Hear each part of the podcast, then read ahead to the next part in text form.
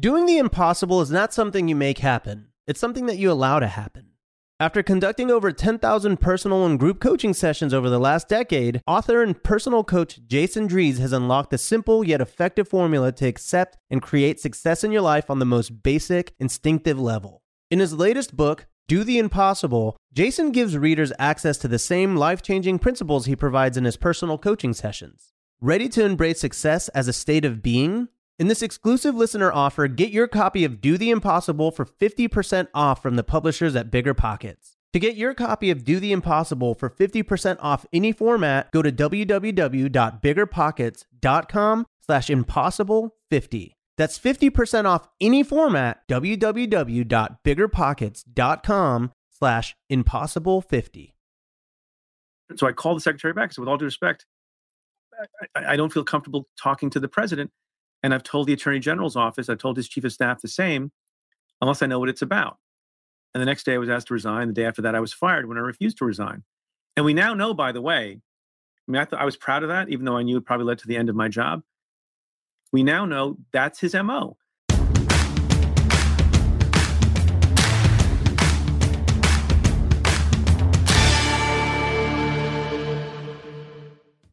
Welcome to On Brand with Donny Deutsch. I am Donny Deutsch, and this is the podcast dedicated to a simple premise that everything today is a brand. Every person, uh, every company, every product, every athlete, every celebrity, every political party is a brand. Because what is a brand? A brand is a set of shared values. And so, what we like to do here is break down the brands of the week uh, which brands are up, which brands are down, uh, kind of what's driving the zeitgeist. But the first thing we do on this show, always every week, is we interview an iconic personal brand about their own brand. And today it is Preet Bharara. Uh, Preet is uh, was the former uh, U.S. Attorney in the Southern District, uh, the, uh, after the Attorney General, the most important kind of uh, prosecutorial office in the land. Preet is legendary. he's also got a major podcast. Um, he is one of the brightest guys around, and we're going to talk to him about all the teetering things on the law these days with our uh, ex president and January 6th and everything that's going on. And we've got a lot more to talk about. But first, let's get to our brands of the week. First up is uh, Donald Trump Jr., a brand down. Here you go. Here's what you need to know about this guy. Uh, obviously, we all know about the Alec Baldwin tragedy, the the accident on that movie set. And so, what what is what is this genius Donald Trump Jr. does? He's hawking shirts saying basically that um, guns don't kill, Alec Baldwin does. This this is what this guy does. This is the T-shirts he's selling. This is the former president's son exploiting a tragic act. Yes, Alec Baldwin is a liberal, and I guess you want to take your shots at him, but Donald Trump Jr. literally exploits this, and or some of the other Republicans like J.D. Vance. Uh, have also used the tragedy to taunt Baldwin and uh, Lauren Boebert, and uh, it's just disgusting. There's no no no level these people won't stoop to. Okay, Ted Cruz, nice guy. Another brand down for Ted Cruz. He defends parents doing Nazi salutes at school board meetings. You know, um, basically, Cruz, along with other Republicans, lambasted AG Merrick Garland for directing the Justice Department this month to investigate the rise of violent threats against educators. And you know, in a in a town school board meeting, uh, a bunch of uh, g- geniuses did the you know the Heil Hitler salute to demonstrate freedom of speech. And my God, a parent, ch- parent, this is what Cruz said. A parent did a Nazi salute at a school board because they thought the policies were oppressive. Cruz dramatically exclaimed. General Garland is doing a Nazi salute elect, as an, at an elected official. Is that project, protected by the First Amendment? Yes, it is. Garland calmly, like, are you kidding me? Ted Cruz defending the Hitler, high Hitler salutes because some angry people at a school board think that they're being oppressed. So that's their solution. There you go, Ted Cruz. Uh, an actor you should never watch again, a brand down, Jim Caviezel. Um, he was in um, Temptation of the Christ. It was a well-known actor, um, and he's basically become a QAnon guy. Um, he basically he at a QAnon convention he repeated word for the famous battle cry that uh, uh, Mel Gibson did in Braveheart, saying, "We must fight for the authentic freedom and live, my friends. By God, we must live." And with the Holy Spirit as your shield and Christ as your sword, may you join St. Michael and all the other angels in defending God and sending Lucifer and his henchmen straight back to hell where they belong. He also mentioned the speech referencing child sex trafficking, that, of course, there's, there's the benchmark of QAnon about the Democrats. Um, he he said we are headed into storm of all storms. Yes, the storm is upon us. He said, but it just just amazing. This is this is an actor, and hopefully he won't work in Hollywood again. Lincoln Project, big thumbs down for them. And I, have been a big fan of the Lincoln Project. They've done some wonderful uh, advertising and marketing, going after Trump, really kind of hitting him in the belly. But they did something really stupid. They they basically had five people dressed like white supremacists uh, you know, like who caused the Unite the Right Rights in Charlottesville, and they had them show up at a Glenn Youngkin event town in uh, uh, uh town rally in Friday. Glenn Youngkin is, of course, the Republican running for uh, governor in Virginia. So they thought that was a stunt to have guys dress up as white supremacists to bring attention to that at a Youngkin rally. No room for that. Bad, bad call. Bad, bad call. Uh, brand down for New York City municipal workers, firefighters, uh, and policemen, uh, fish uh, particularly, who will not get vaccinated and basically have uh, have protested and not showing up to work. They were put on medical leave and they're not showing up for work. And look, you are a public servant, okay? You are somebody that wears a badge to protect people or fights fires to protect people, and and, and nobody is more pro cop than me. My grandfather was a cop, and I have tremendous respect for police officers and firemen. They risk their lives. But guys, I, this is your public servant. This is your civil servant. This is what's required on the job. And then you shouldn't be on the job then. And that's the way I feel about it. So brand down for those guys. Um, brand down for uh fa- I don't want to say brand down because it's not a stupid movement, but you know, Facebook obviously taking a lot of crap and they changed their name to Meta and everybody's going, oh, they're going to change their name. Do you think that's going to make their problems go away? No, they changed their names for actually a very strategic decision. The same reason Google, forget the trouble they're in. The same reason Google changed their name to ABC a bunch of years ago as a holding company, that they they want to signal that they're more than just that social media platform. Of course, that they are they are uh, uh, Oculus, they are WhatsApp, WhatsApp, and they really the metaverse going into the future is basically where kind of virtual reality meets the internet, meets social media, meets gaming, and that is where they're going. And yes, Facebook, the brand as a social media platform, will be part of it, but it will be bigger and Facebook will still be Facebook. You're not changing the name of the brand. It's just like Procter and Gamble and Ivory Soap. You know, it's just one is a holding company, one is the brand name. And a lot of companies that you know, some of the other ones that changed their name re- recently, uh, as I said, Google changed to Alphabet. Weight Watch. These are these were not necessarily brands in trouble, but they want to make a different statement about their brands. Weight Watchers went to WW because they're a lot more than just losing weight. They're wellness. Uh, Dunkin' Donuts went to Dunkin' because they're not just donuts anymore. So this happens a lot. Um, and Facebook, it's actually the right move. It's not going to solve their problems, but it's the right long-term strategic moves. Brand down for Floyd Mayweather.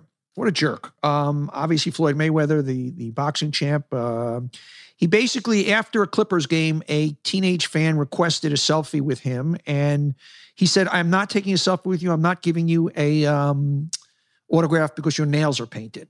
He said, You got painted nails. I don't take pictures with guys with no painted nails, quote unquote. Floyd was heard as saying on the video. Uh, witnesses tell us Floyd was taking pictures of other people after the game, posing and smiling in the court with another fan. There you go, Floyd Weatherman. That's a real tough guy. You know, that that show, you show your manhood right there by not taking pictures with a guy uh, with painted nails. Shame on you. Um, Roger Goodell, brand up. I, I mean, gotta give it to this guy. He was paid. Obviously, the the um, commissioner of the NFL, been a very effective commissioner. The owners love him. He was paid $120 million in the last two years. Wow. That's amazing. A combination of salary, bonus, and other benefits.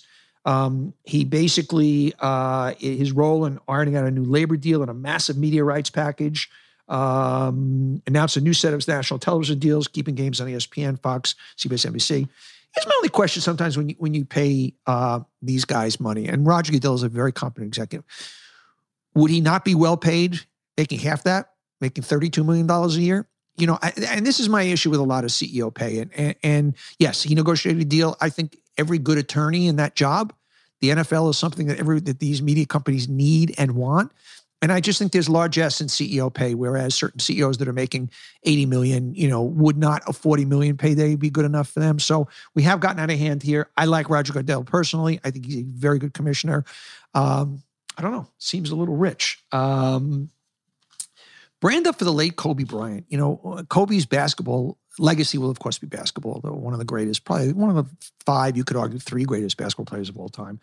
But his legacy will also be as a businessman. You know, years ago in, in 2014, he he invested six million dollars in body armor. Body Armor just went uh, public uh, at a valuation of eight billion, and Kobe's take would have been eight hundred million. So his family's take is still that. Uh, his, his wife Vanessa and their kids, eight hundred million on a six million dollar investment. So Kobe Bryant had a lot more going on than basketball talent. You know, got to give it to him on that. Uh, brand down for Madonna. You know, I, Madonna is everything. She only way she gets attention is by doing things to get attention. It's never because her new album. She she she created the Marilyn Monroe death scene for the cover of uh, what magazine was it? Hold on one second. Was it V magazine? Uh, one of the magazines, and basically did a a takeoff. Uh, was true to form of the pose of Marilyn laying lifeless in the bed of her Bel Air home. You know, it was with V magazine, and I, I, I, she's always been fascinated by Marilyn Monroe, but you need to recreate her death in a in a photo uh, series and she's gotten pathetic as far as I'm concerned. Like she's 60 something, and the only way she has any relevancy, and she's completely irrelevant as far as I'm concerned, is by doing something that's shocking. And anybody can shock. Anybody can run down the street naked. Anybody can shock. It's not hard to shock. How about putting out some music that that people care about right now? That would make you relevant, but maybe that's not in the taking. Uh, brand up for Sara Blakely, founder of Spanx. I talked about her a couple of weeks on the show about that they they just had a valuation of a billion dollars. But what I love about her is that she gave every one of her employees ten thousand dollars each and a first two first class plane tickets to anywhere they want in the world. And there you go. That's somebody understanding the employees. Great PR move for her also. She's got a lot of positive press on it, but it, I'm sure it was genuine and she's a delight. And I think that that's wonderful. Good for Sara Blakely. Um, fat brand up for Taco Bell. I love this. California couple celebrates their wedding at Taco Bell as a fast food wedding trend grows, grows, grows. High school sweethearts and Alicia Garcia and Kyle Hauser got married at San Francisco City Hall on Tuesday, then hosted their wedding reception at Taco Bell Cantina in Pacifica, California. Uh, it's got breath, breathtaking seaside views. Uh, this there's been 500 couples married at this Las Vegas Cantina. It's Las Vegas. I'm sorry, no, Las Vegas Cantina location, which boasts its own chapel. A $600 wedding package features a half-hour ceremony, efficient custom merchandise, and food and drinks. So Taco Bell, once again, in full disclosure, my former agency Deutsch handles Taco Bell out in the West Coast but they do so many smart prom- promotional things. Uh, gotta, gotta, gotta give it, give it to them. So Taco Bell, brand up for Taco Bell, and those are our brands of the week. Now let's get to our interview with the brilliant Preet Bharara. Here's Preet. I want to talk to you about WSJ wines from the Wall Street Journal. Want to really impress this holiday season? WSJ wine is your key to holiday prep, dinner party to attend, need a hostess gift. With WSJ wine, you're never empty handed. This is the this is really really a great place to get wine. WSJ Wine from the Wall Street Journal is the best way to find your new favorite wines from all over the globe. This is this is the best place. This this is a pedigreed place. It's at the center of it all. This is your wine destination for the holiday season. The Wall Street the WSJ Wine Discovery Club brings award-winning wines right to your doorstep. Get direct access to the small batch handcrafted wines you need to try this holiday season. I've used it. I'm not necessarily a, a, huge wine connoisseur, but I need help and I love wine. And this has been a great place. Uh, WSJ Wine presents the Holiday Top 12, the most powerful, the most wonderful wines of the year. Uncork them and save $125. WSJ Wine tastes over 40,000 wines each year and selects less than 1%, many of which are award winners. Each wine includes tasting notes and food pairing tips. 100% satisfaction guarantee. If you don't love a wine for any reason, You'll receive a refund, receive a new dozen from WSJ Wine's most talented winemakers every three months at about one bottle a week. You can enjoy at your own pace.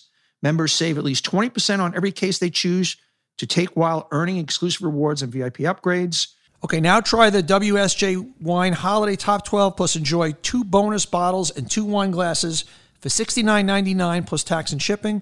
Just text brand to 64000. That's right, 64000 to get this special offer. Text brand to 64000. That's brand to 64000. Terms apply. Available at www.wsjwine.com slash term. Power blackouts. They happen every year, but guess what, blackouts? You've met your match. Say hello to Goal Zero, the leader in affordable home power backup systems and solar generators. Goal Zero's generators power your fridge, freezer, lights, Wi Fi, TV, and more with clean power. Their home backup systems, like the Yeti 3000X, have no fuel, no fumes, no noise, and no maintenance. Just good, clean energy that keeps your home up and running. They offer a range of products and affordable price points, from power stations that can provide a half day's worth of power to solar generators and home backup systems that can keep you powered for one, two, or three days. Plus, they're all portable so you can take your power with you when you go camping, tailgating, and more. So, yeah, take that, blackouts. Our power is here to stay. Have peace of mind when blackouts hit. Go to goalzero.com to learn more. I am thrilled that today's guest. Uh, it's real privilege and honor to have him here. Preet Bharara is uh, former U.S. Attorney, Southern District of New York, arguably the most important, other than uh, the Attorney General, the most important legal guy, justice guy in the country. He is, of course, uh, his podcast is wildly successful. Stay tuned with Preet. His book, which came out in 2019, Doing Justice: A Prosecutor's Thoughts on Crime, Punishment, and the Rule of Law, bestseller, rave reviews. Welcome, sir. Thank you for having me. I appreciate it. Good to be here. So, Preet, uh, first thing I'm going to do is uh, I, what I do with everybody on the show is ask you what's what's the Preet brand because your brand is really has evolved and is evolving. But I'm curious to hear it from you. S- So, if I can preface my answer by saying that for most of my life and still at this moment, I, I, I hate that term. I hate the idea. You know, when when you're the U.S. attorney for a district or a line prosecutor for that matter, the idea that you have a brand, that a person has a brand as opposed to a car uh, or a cereal or something else, is is a little weird, right? The idea that you know you're You're just you have killing the, you're killing the whole premise of this podcast. Basically, you just shit all over it in one. No, I'm not. I'm not. I, i'm I actually not. I'm actually not. I'm bringing a different perspective to it because I, I bet uh, no other guest has has responded that way. But you, it, it's just, I don't know what the word is, but obviously, you know, I'm in, in the media business now. I started a media company, sold it to Vox Media, sure. as opposed to going back to the practice of law. So obviously, I'm familiar with and understand and appreciate the concept, whether you call it brand or something else. But but I do think that that individuals, um, you know, to to accept the premise, do have brands. Sure. Um, I I've not liked that phrase as it was applied to me when I was a public official in the Justice Department. It, it sounds a little self-aggrandizing. Well, let me define what I say. A brand brands is a set of values. Yeah. What's your what's your kind of Yeah. your value system? yeah, I mean, so, you know. so so so I like that much better. And I think, uh, I think the brand, the set of values is truth, uh, reasonableness, open-mindedness, um, act in good faith. I mean, the, I think the people who listen to the podcast and and appreciate my commentary on on CNN and, and other places, but like the fact that I don't scream my head off, Mhm. um, that I'm not outrageous. I, you know, I will agree with my opponent sometimes. I will concede things, and, and I think that's the best way to sort of approach stuff. You know, a, a lot of people have said, interestingly, even though uh, you know I have sounded the alarm bell with respect to the former president and perhaps the future president, that that it's done in a calm way. So some combination of calm, reasonable, rational, um, you know, explanatory, uh, reassuring. Like you know, I think those are the things that I think about. You know, I spend a lot of time, you know, trying to think of ways you persuade people and what is uh, an effective way of persuasion. Of persuasion as opposed to hollering at folks Mhm. and calling them names and making fun of their weight um, or their hair or, or things like that. I try to stay away from all of that stuff and just deal with this up. So I think substance, like I like substance to be part of my brand. Can I can I put that in there? too? Absolutely, absolutely. No, I hear you. you. You and it's interesting because the the adjectives you use, the descriptives, describe you as a prosecutor and also as a media figure now and an author. It's just it's th- th- those have been constant. So you are very Yeah, in touch with your brand. I think credibility. You know, so in any given moment, I don't think I'm as sensational uh, about something as as the next guy, but I think over the long term, that's that's how you have overall credibility. I think over time, and and also you know because there's a lot of people who who do punditry, if you if you want to call it that. yes, yes. There's a lot of us. And, and if you're always saying that the sky is falling, and some people do that, Yeah. that's not great. And if you you think that the sky is never falling, I mean, you know, the, the, people love to show on social media, Twitter in particular, bad takes of folks from before who made predictions about what Trump would do with respect to the 2020 election, what he would do with the Justice Department, and everything else. You can't be either too sanguine and you can't be, you know, too alarmist all the time. Mhm. I think there's a there's a reason, and maybe we'll get to it, to be somewhat alarmist about the future. Um, but but I think you have to pick your spots. You have to pick your criticisms. You have to pick your debates, and I try to do that. Let's let's go into the alarmist game right now because um, okay. because there is tremendous reason if you're if you're somebody that has been a student and a follower and a, and a supporter of our democracy, it's not it's not shrill and it's not an overreaction and it's not sensational to say we are we're on the brink. Basically, we saw uh, we all know well too well what what happened last time in January 6th, and we all know that yeah. save for two or three honest, decent um, assistant attorney generals in states, um, whereas now Trump and the, the, Republicans have figured out, oh wait a wait a second, we need the right people in those places, and this game yeah. can be rigged. We can't. We see 16 laws changing in states about taking the power away from certain individuals and putting it in in in legislature or boards.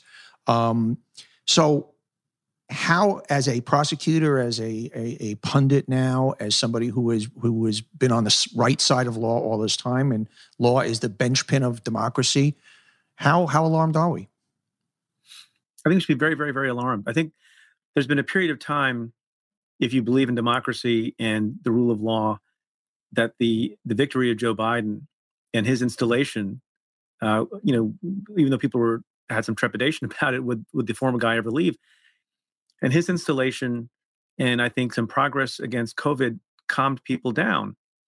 And and I don't know if this is a fair statement to make, but maybe let their guard down too much because it's not over, right? Um, you know, people have been throwing around uh, this monologue that Bill Maher did last week. I was asked about it on CNN this week. I talked about it on the podcast this week, and it shouldn't come as a revelation, but you know, he has a certain kind of audience and people listen to him.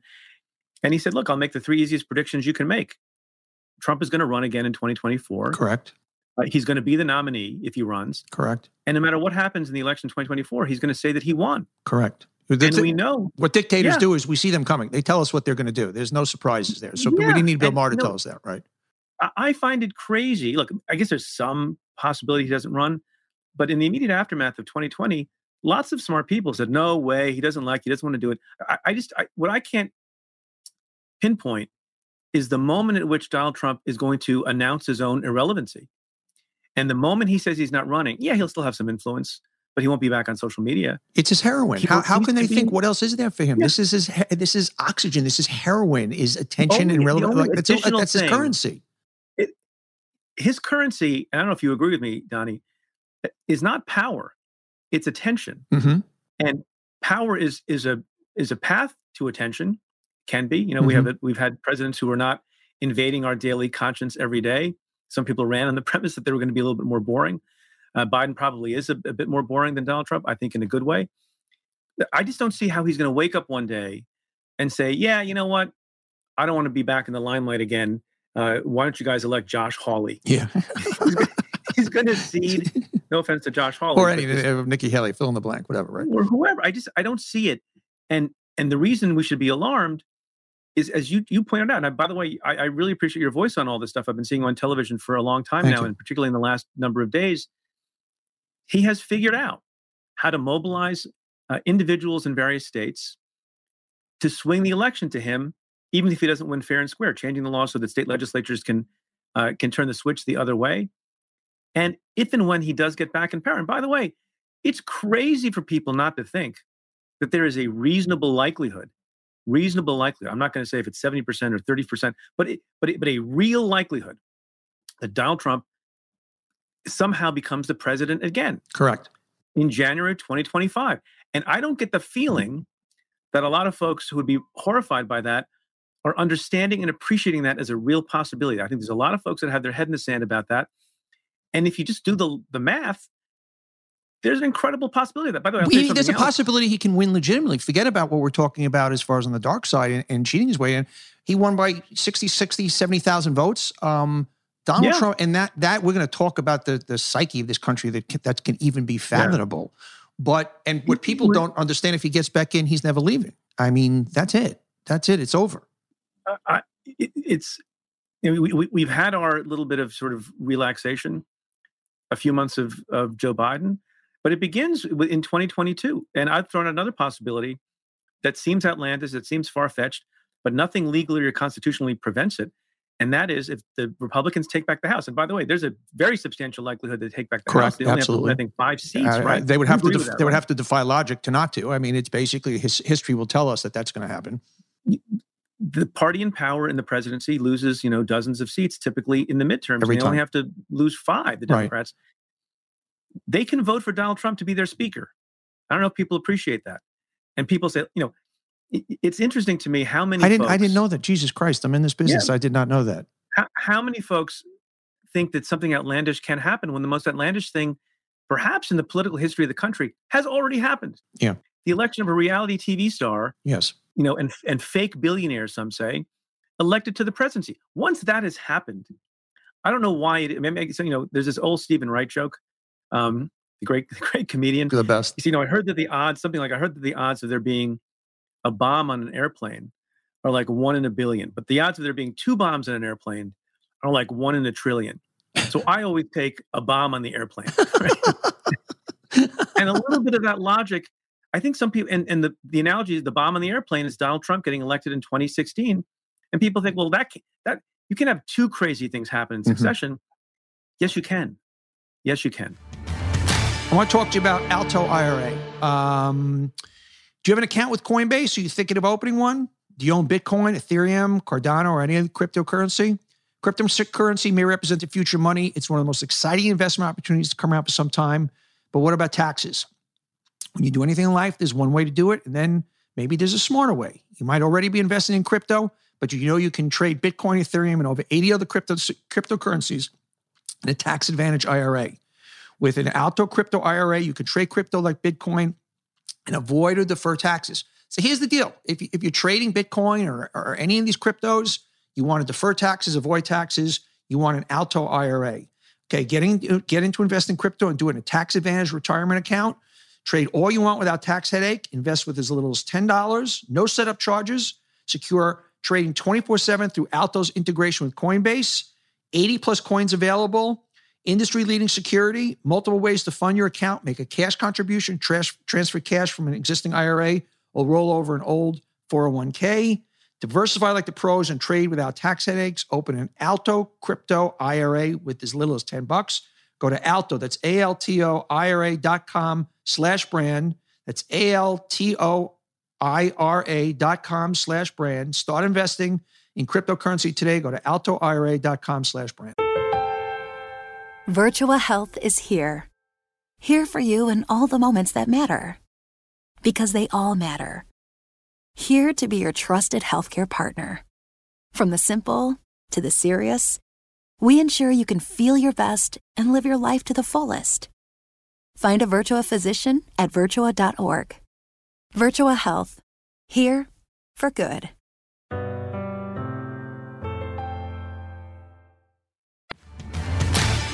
Now, I, I want to because you said something to me that just kind of blew my brain open. As far as that, the, the with the House, they can bring him on as Speaker. All right, pick it up from Yeah. there. Pick it up from there. So, n- n- as I understand it, and I've looked at it, nothing in the Constitution bars it. It- The Constitution just says the House of Representatives shall, shall choose their speaker, and And it does not have to be. It doesn't have to come from the representatives. doesn't have it, it, it has always come from the representatives. So when people make the argument that's crazy, Preet, what are you talking about? They say, well, that's never happened before.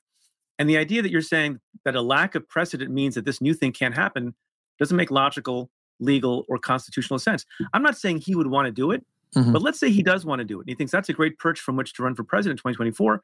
That's a great perch from which to get attention, which is the thing that is his lifeblood that he craves. And it's a position in which he can preside in some ways over the impeachment on you know terrible or shoddy grounds of Joe Biden. You know what's good for the goose is good for the gander. What comes around goes around, Sure. goes around, comes around. If he choose, if he says, "I would like to be the speaker," how many no votes is he going to get? You know, all the Democrats will vote against, depending on how many seats the, the Republicans have won. I mean, how many folks voted for impeachment? How many folks are going to defy Trump? They're not. I- I don't think it's crazy that he gets elected by a majority of Repub- by a majority of the House, meaning most Republicans in the House, if he wants it. And then the question is, you know, why would he want it? And I've heard people argue, well, it's like a real job, it's real work, he's not really experiencing it. So was the presidency. Yeah, was the pres- he made it the job. He made what people don't understand is that when you found when you learned about his day, his there was no day there. There was There was no day. There was no day. It was him. he, Just wa- he on watched tweet- you on the television. That's it. That's it. it was, You, he he- I, I was a proud recipient of a few tweets over the last few and if years. I'm so, yeah. Steve Bannon advising him or somebody, I'm not saying again this this carries the day. I'm not saying it's you know, but it's it's sub- substantially above zero percent. And we in this country have to start thinking about things that are above zero percent possibilities. And you could make the argument to Donald Trump: How much fun would it be to be that thorn in Biden's side, to be in front of television cameras? It, he would have to be covered every day. Mm-hmm. He'd be the Speaker of the damn House. I don't know. Um, there's an argument to be made to Donald Trump. That's a great place to be. And he doesn't have to run for it, really. Uh, they can whip the vote. You think Kevin McCarthy's going to step aside? I think he's got a decent chance of doing that if he wants it. And that's not a bad perch to run for the presidency again. Can we can we also just handicap one more time because I I I, I don't think we can be dire enough the Yeah. probability of the scenario that we laid out because to me it's becoming not a uh, possibility but a probability that he as you said in the step that he gets the nomination that he runs that even if he loses the system is set up now to turn it over it's happening it's like it's just literally happening before our eyes Yeah, look, I, I I don't want to put a number on it, and I think there is time if we sound the alarm bell loud enough and people listen. I think you know figuring out what to do with the filibuster in the Senate uh, and passing voting rights legislation that can undo some of these things that, that are happening in individual states has to play a part. But what you describe i- i- in fact a real possibility and not an insubstantial possibility. You know, among the ways in which it can be averted is whoever the nominee on the Democratic side is in 2024 will wins overwhelmingly.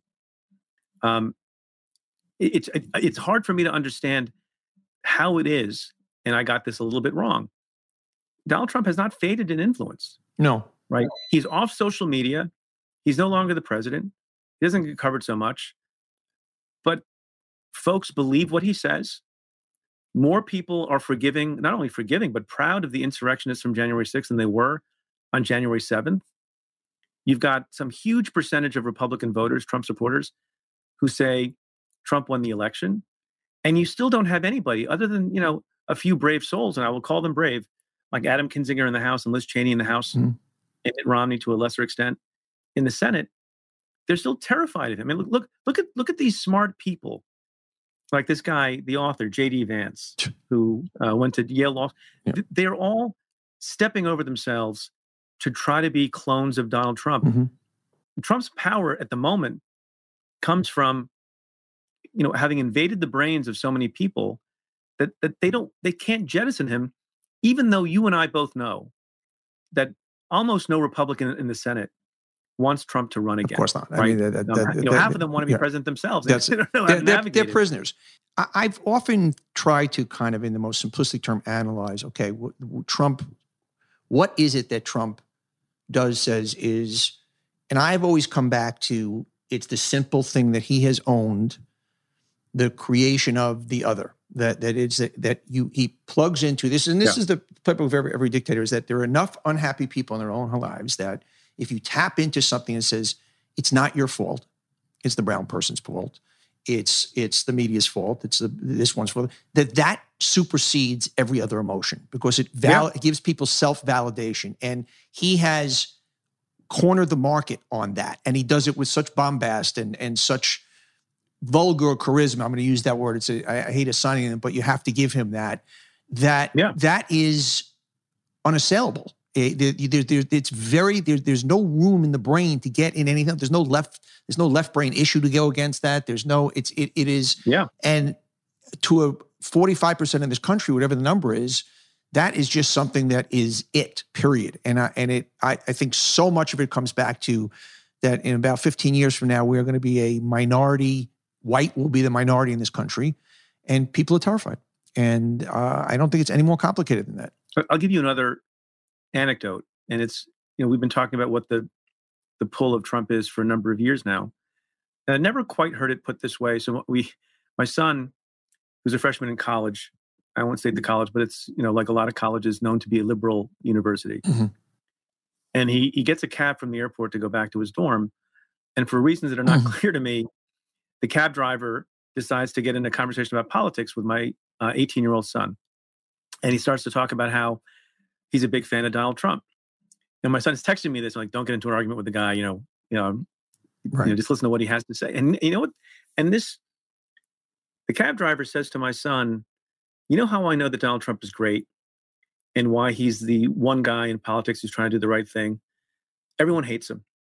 Everyone hates him. They all hate him. All the establishment guys hate him. Sure. All the Democrats hate him. The Republicans in their hearts, who are in Congress, and they hate him. And that to me is a sign of purity. And that's why I love that guy, and that's why I support that guy. What do you make of that? I make of that that it's the same logic that because he curses or talks like us or, or demeans women or that like there must be truth to what he's saying because he's so politically it's this inverted logic of that um There's some like heroism in it yeah um, so, sometimes sometimes in politics and in other circumstances if it, you know someone has the right enemy they can be a hero to many right and donald trump for a lot of people has the right enemy Mhm. the elitists the liberals the quote unquote woke folks Mhm.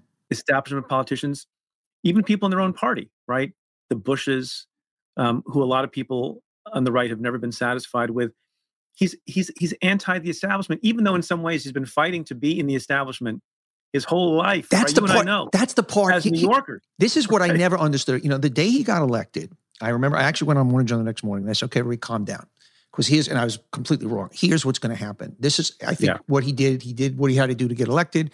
He wants to be loved by all, and he wants to be loved by celebrities and the, you know, the the elites, the very least he ran against. He's mm. already got the crazies on the right, and he's going to now kind of bring everybody under the fold. And I couldn't understand because if you go on the premises, his complete raison d'etre is to be loved and to be worshipped. He had those people. They weren't going anywhere. Yeah, It I don't understand why he didn't, unless it's just because he just has to be contrarian, because the very thing that he wants, the club he wants to be a part of, he's thrown out of now. And it, it I couldn't, I never got that. It, that that never resonated in any way, sense, or form for me. it's very it's very weird to me, right? Because he, he has a sense of grievance. Look, I mean, part of the reason he's attracted to, to other folks are attracted to him is that even though he you know purports to be a billionaire and has a you know a charmed life, um, his grievance is real. It's not manufactured. Mhm. I don't think, and people identify with him, right? So when people see he he sort of stands it's so odd as a guy with his means and his privilege and his luxur- luxurious life some of his supporters see themselves in him Oh, that's he's just like me. him get It's- attacked. just like me. Yeah. it's like just like me you know um, and and some people have you know almost a, a religious a religious attachment to donald trump in part because they've never heard someone talk about them in that way before he doesn't do anything for them No, you know we can debate opposite, the yeah. policies Right. he doesn't do a damn thing for for a lot of these folks who are attached to him but boy he talks the talk and he he makes the liberals so mad right he makes the liberals heads explode and whenever he does that there's there's joy in in the base there's joy in the base I want to. We're, we're gonna. I want to get a lot into this, but one simple question. I don't. I should know the answers. but I don't. If he is indicted, can he run for president? yeah I, my understanding is if he's not convicted of anything So he, he, he could be under current indictment and it's ongoing, and he can certainly still run for president. yeah i believe so Yeah. um i'm not aware of anything to the i mean bob menendez was sitting senator was indicted remained in the senate Right. uh, the case didn't go well for the government and he remains in the Senate. Um, better question that I should know the answer to is if he gets convicted of a crime, uh, can he run? I need to get back to you on that. I, I think, I think, I think, I don't know actually. I should know the answer to that. I, I know don't think a president can be a convicted felon. I I, I don't know why I, that sticks in my head. So, so you're you're the guy to handicap. You're obviously we're all watching and we see what's going on in the in the attorney general's office and the district and Cy Vance's office. And Yeah. what, as a guy who would know better than anybody, as you're seeing the tea leaves, you've talked about how they brought Pomerantz on and how that was kind of a real tell if Yeah. it wasn't. Best you can. What, what do you think's going on right now? So um, premises uh, prefaces by saying I don't know. The best people are the folks who are still in office, and I'm out of office. Right. Um, and I, I have thought different. I think the most jeopardy comes from Cy Vance's office, but I'm I'm not so clear that there will be an indictment of the president. And I'll say that is because there had been all this expectation raising, not necessarily intentionally by Cy Vance's office, but you know, they hired an outside accounting firm. They brought on, uh, as you mentioned, um, Mark Pomerantz, a very distinguished lawyer, former prosecutor, and, and law firm partner, to sort of aid their own internal folks in the office with the investigation of Trump organization and Trump. And it just it, it just looked like, and you know, the the pitched battles in the Supreme Court for the documents and everything else, that that you don't raise so much expectation, even incidentally, unless you think there's a good likelihood you have the goods and you're going to charge the president, former president himself. Mm-hmm. Then they brought a case against um, Allen Weisselberg, uh, the CFO Sure. of the Trump organization, and a couple of the companies. And look, I could be wrong. I mean, I've been wrong. I, I like to see that you admit when you're wrong. I do the same thing. And when they brought that case, I thought, I, I don't know why you're indicting companies at the beginning of an indictment spree if there's going to be such a spree. Like, I never did. I checked with colleagues of mine, and look, the Southern District of New York is different. Everyone, and this is a unique kind of case. But generally speaking, I charged organizations at the end. It Mhm. was the final act. You charge the individuals along the way, and then you charge maybe the, the top guy and the organization at the end. And then the fact that they they charged Weisselberg with this basically this this you know tax scheme to avoid payment of, of owed taxes on fringe benefits.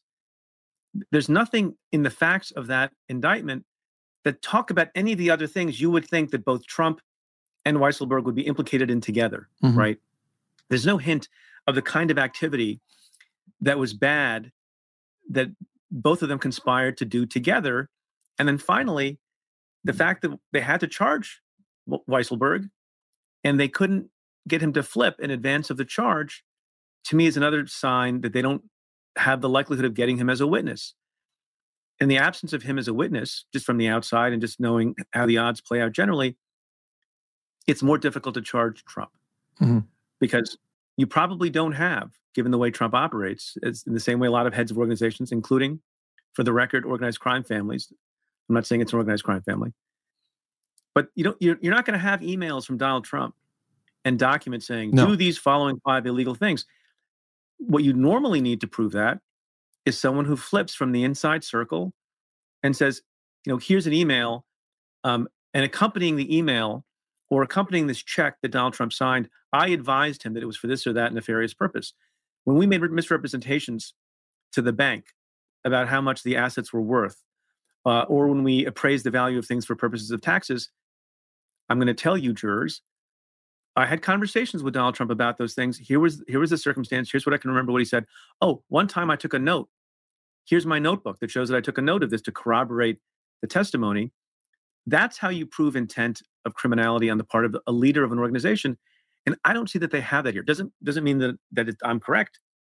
Maybe there's something coming. I also have, have always thought, you know, given what I know about Cy Vance, I don't know anything inside about the case, that, he's the kind of person who, if he's undertaken a very substantial investigation, he kind of want to make kind, of would want to make the decision, given how much time he's invested in it before he leaves office. He leaves office at the end of the year. Mhm. You know, the general election is in November. He's not running again. Alvin Bragg is the likely district attorney because he's the Democratic Sure. nominee. And here we are, middle of October, and I don't see an indictment for Donald Trump. So for those who want to see that, I don't mean to disappoint them overly, but, but I don't necessarily see it anymore. Wow, that's sobering. It's interesting. Michael Cohen, who I know very, very well and, and spend a lot of time with, you know, he has said You to me, do. So he he thinks something's coming, right?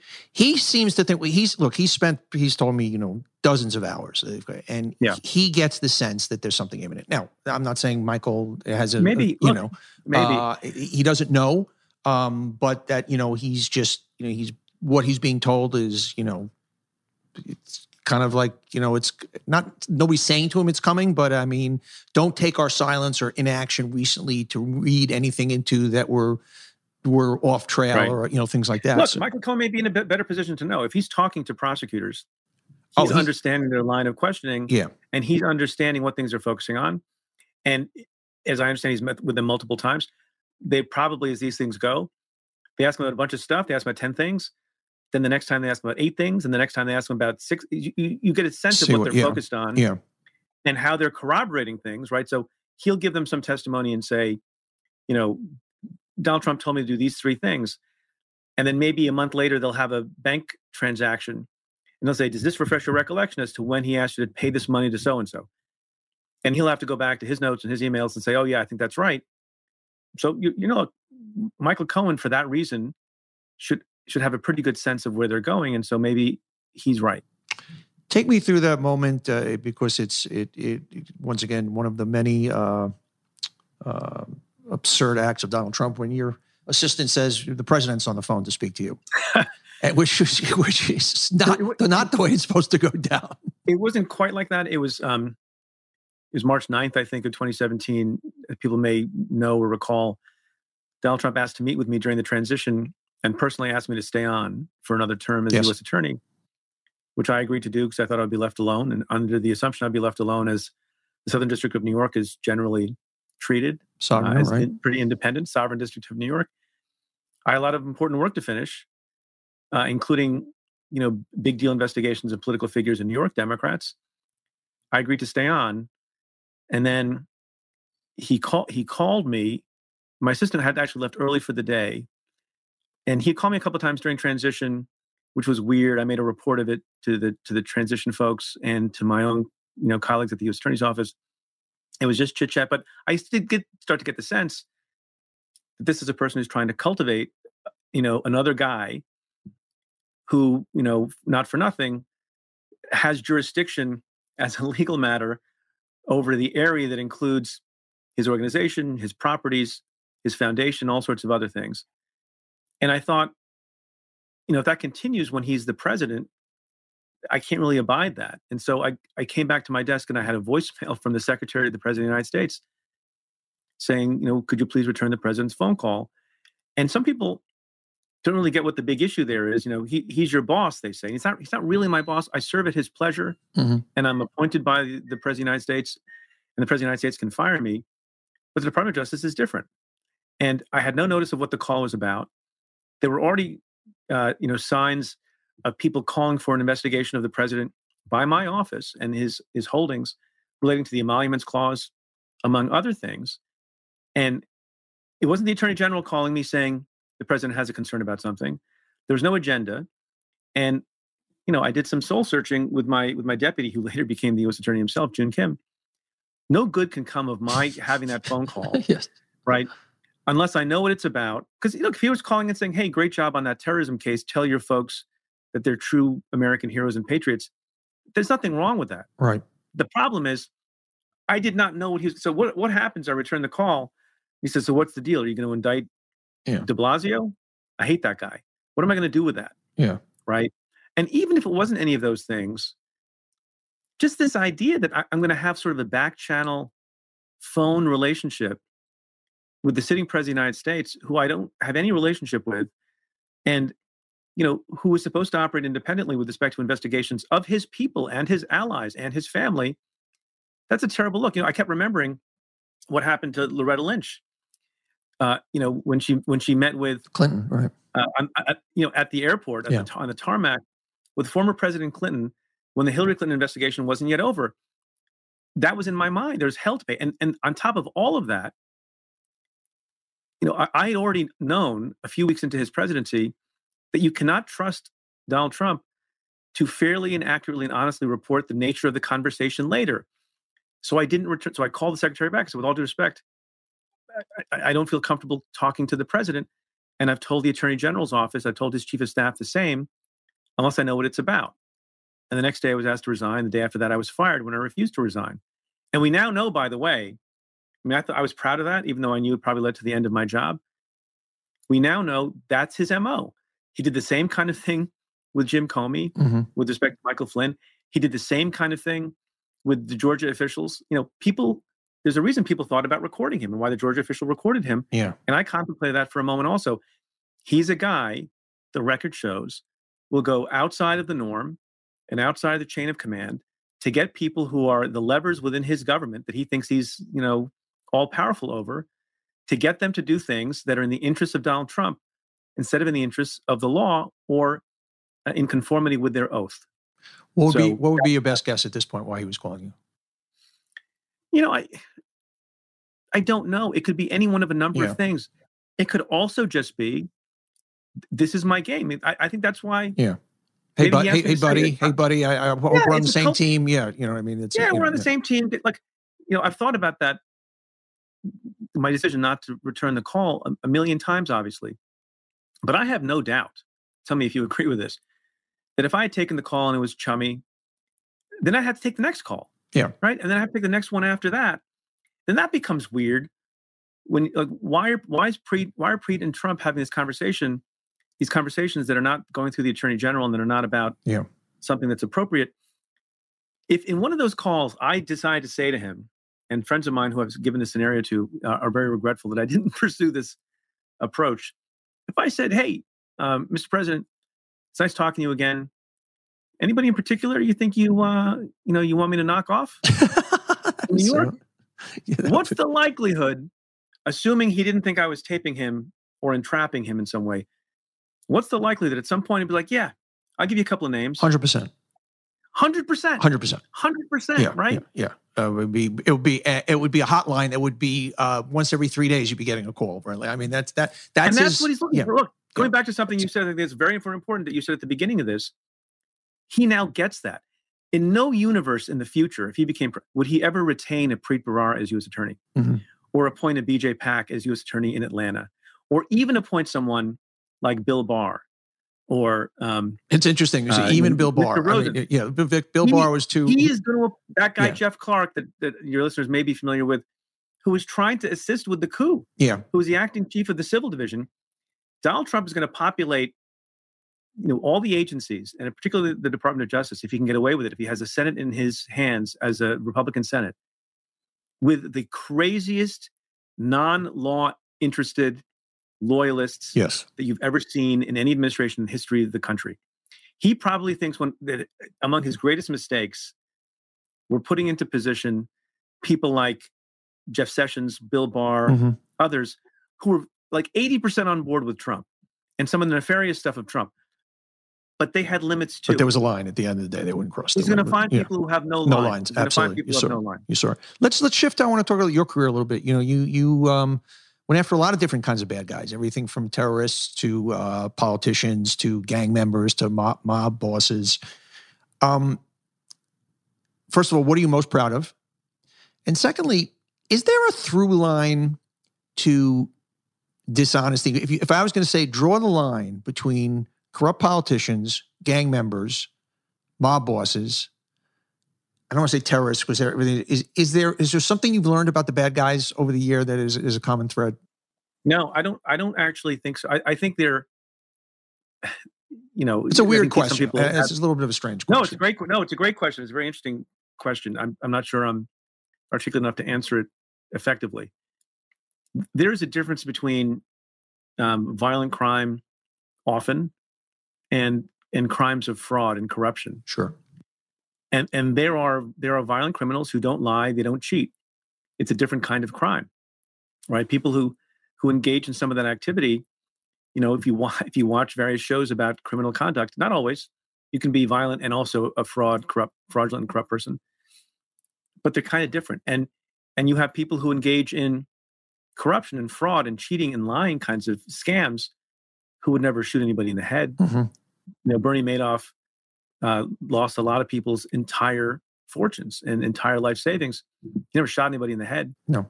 Um, so I think when I get asked the question, why do people commit crimes? Why do they do what they do? I think it depends on the person. There are people who are just evil. I really do believe that there's a, there are a subset of, of people who are just evil and have no morals, no ethics, and no concern for other human beings and no concern for life. Such The as other end of such as our president, but keep going. All right, all right.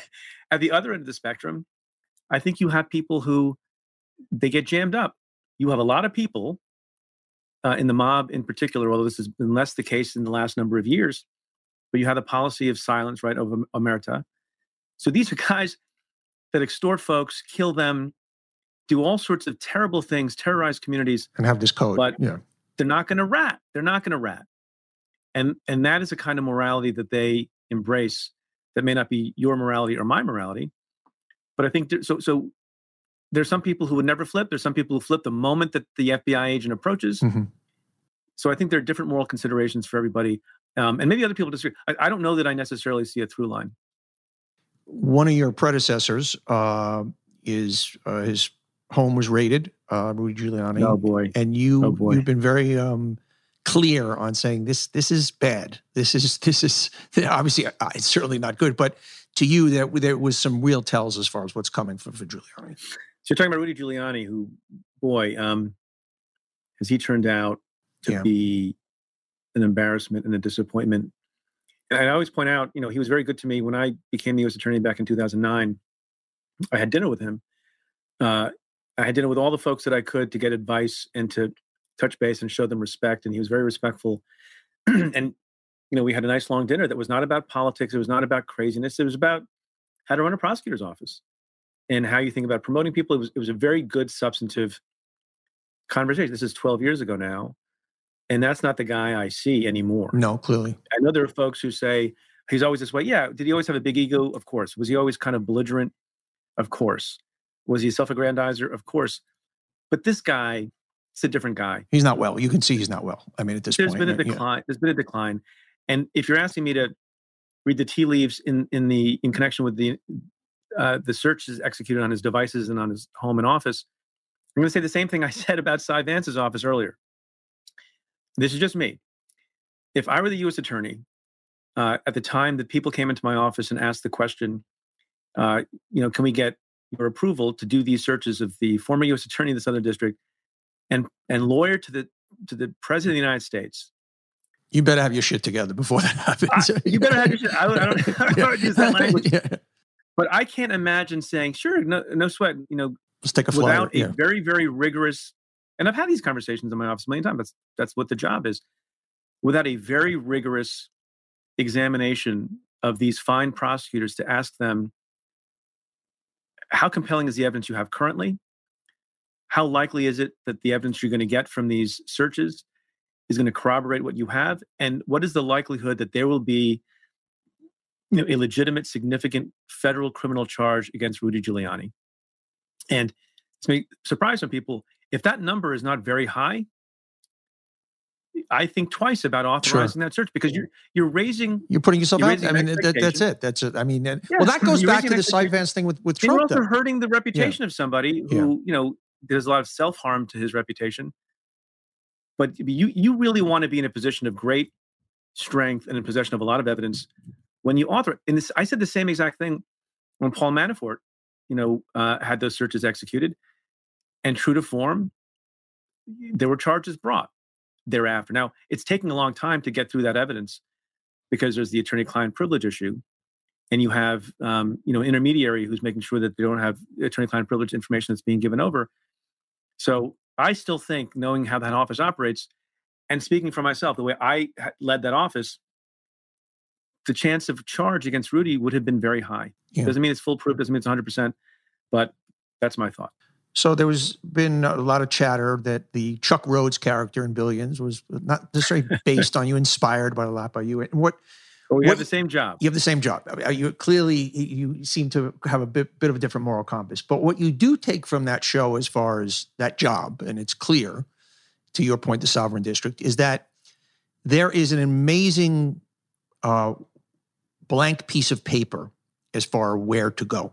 You know, is basically there's no there's nobody that comes in and says, "Here's the menu. Okay, for the next five years, Yeah. we're going to go after." It's like it's basically you have the world, and you kind of decide who who we're Yeah. going to go after. And I guess my question is, wh- wh- where does that where is that in the ether? Where I mean, obviously you show up, and there are cases that are obviously going, but I mean, where is So the you shape, yeah, you, you shape priorities.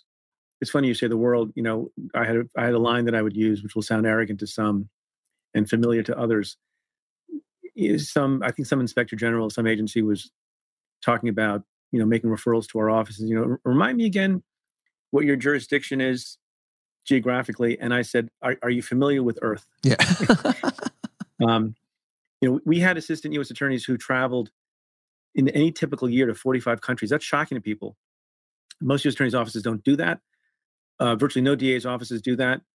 We brought international narcotics cases, terrorism cases, trafficking cases, you name it. We did it, and we had, you know, contacts and connections in Africa, in Europe, in South America, in Asia, you name it. Uh, cyber work as well. So unlike a DA's office where there's a, a steady diet of stabbings and rapes and Mhm. homicides that you just have to be reactive to. You have a little bit of the benefit of, of more resources, and a luxury of being able to think about you know more broadly about the things you, you want to do. And, and and you're just sort of observing what the threats are and what things are growing. So we, we put a considerable additional emphasis on on the cyber threat back in 2009 now everyone's doing it everyone's working on it.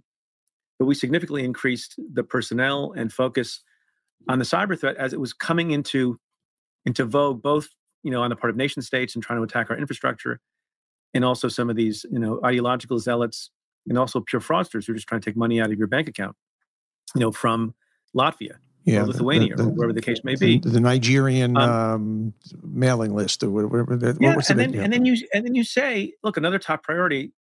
I never say I'm more proud of one thing than another thing. I think it's all important, but but I am very proud of the public corruption work we did. I, I don't think I don't think there's been another tenure where you know so many significant cases were successfully brought against politicians in New York. We, we simultaneously brought indictments against both the Democratic Speaker of the Assembly and the Republican uh, uh, Majority Leader in the Senate, Silver and Skelos, uh, right, New right. York. Two of the three most powerful people in the state who have been long entrenched. And it's a long saga because they got convicted, and the Supreme Court case caused them to have those overturned. But then they were both convicted again. Mm-hmm.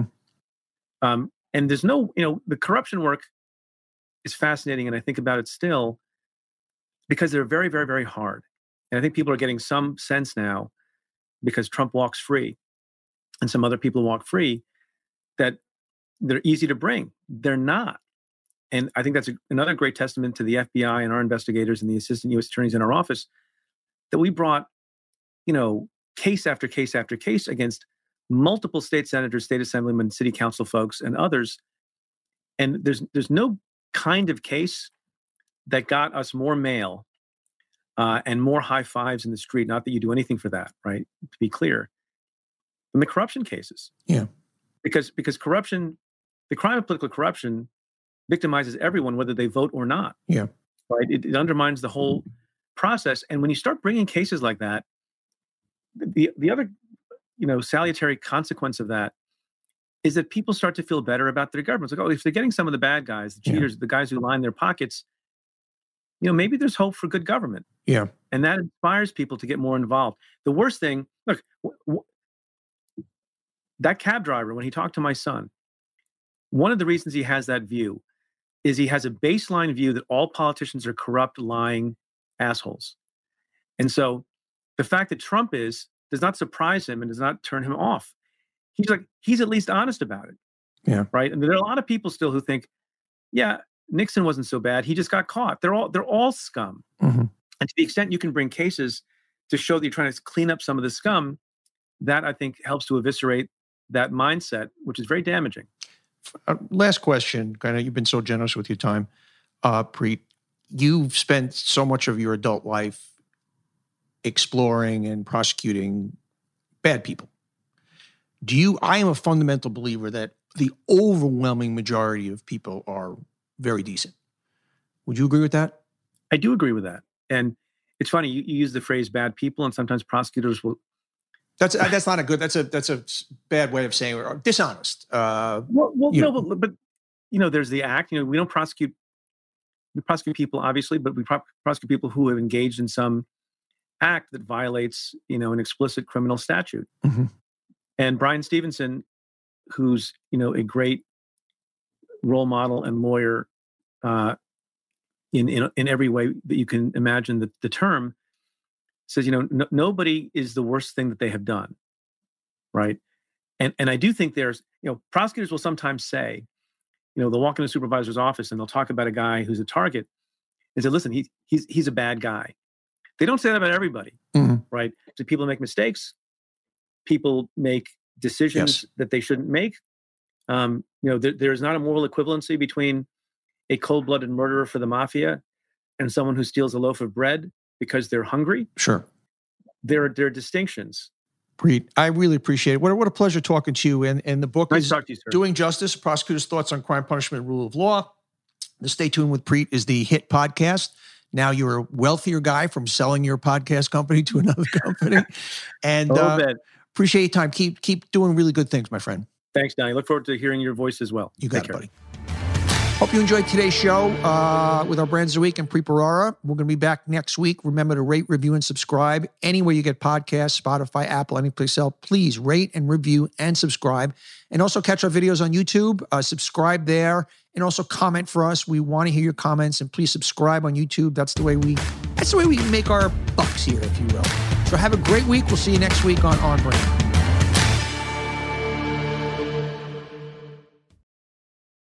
Power blackouts. They happen every year, but guess what, blackouts? You've met your match. Say hello to Goal Zero, the leader in affordable home power backup systems and solar generators. Goal Zero's generators power your fridge, freezer, lights, Wi Fi, TV, and more with clean power. Their home backup systems, like the Yeti 3000X, have no fuel, no fumes, no noise, and no maintenance. Just good, clean energy that keeps your home up and running. They offer a range of products and affordable price points, from power stations that can provide a half day's worth of power to solar generators and home backup systems that can keep you powered for one, two, or three days. Plus, they're all portable so you can take your power with you when you go camping, tailgating, and more. So, yeah, take that, blackouts. Our power is here to stay. Have peace of mind when blackouts hit Go to goalzero.com to learn more.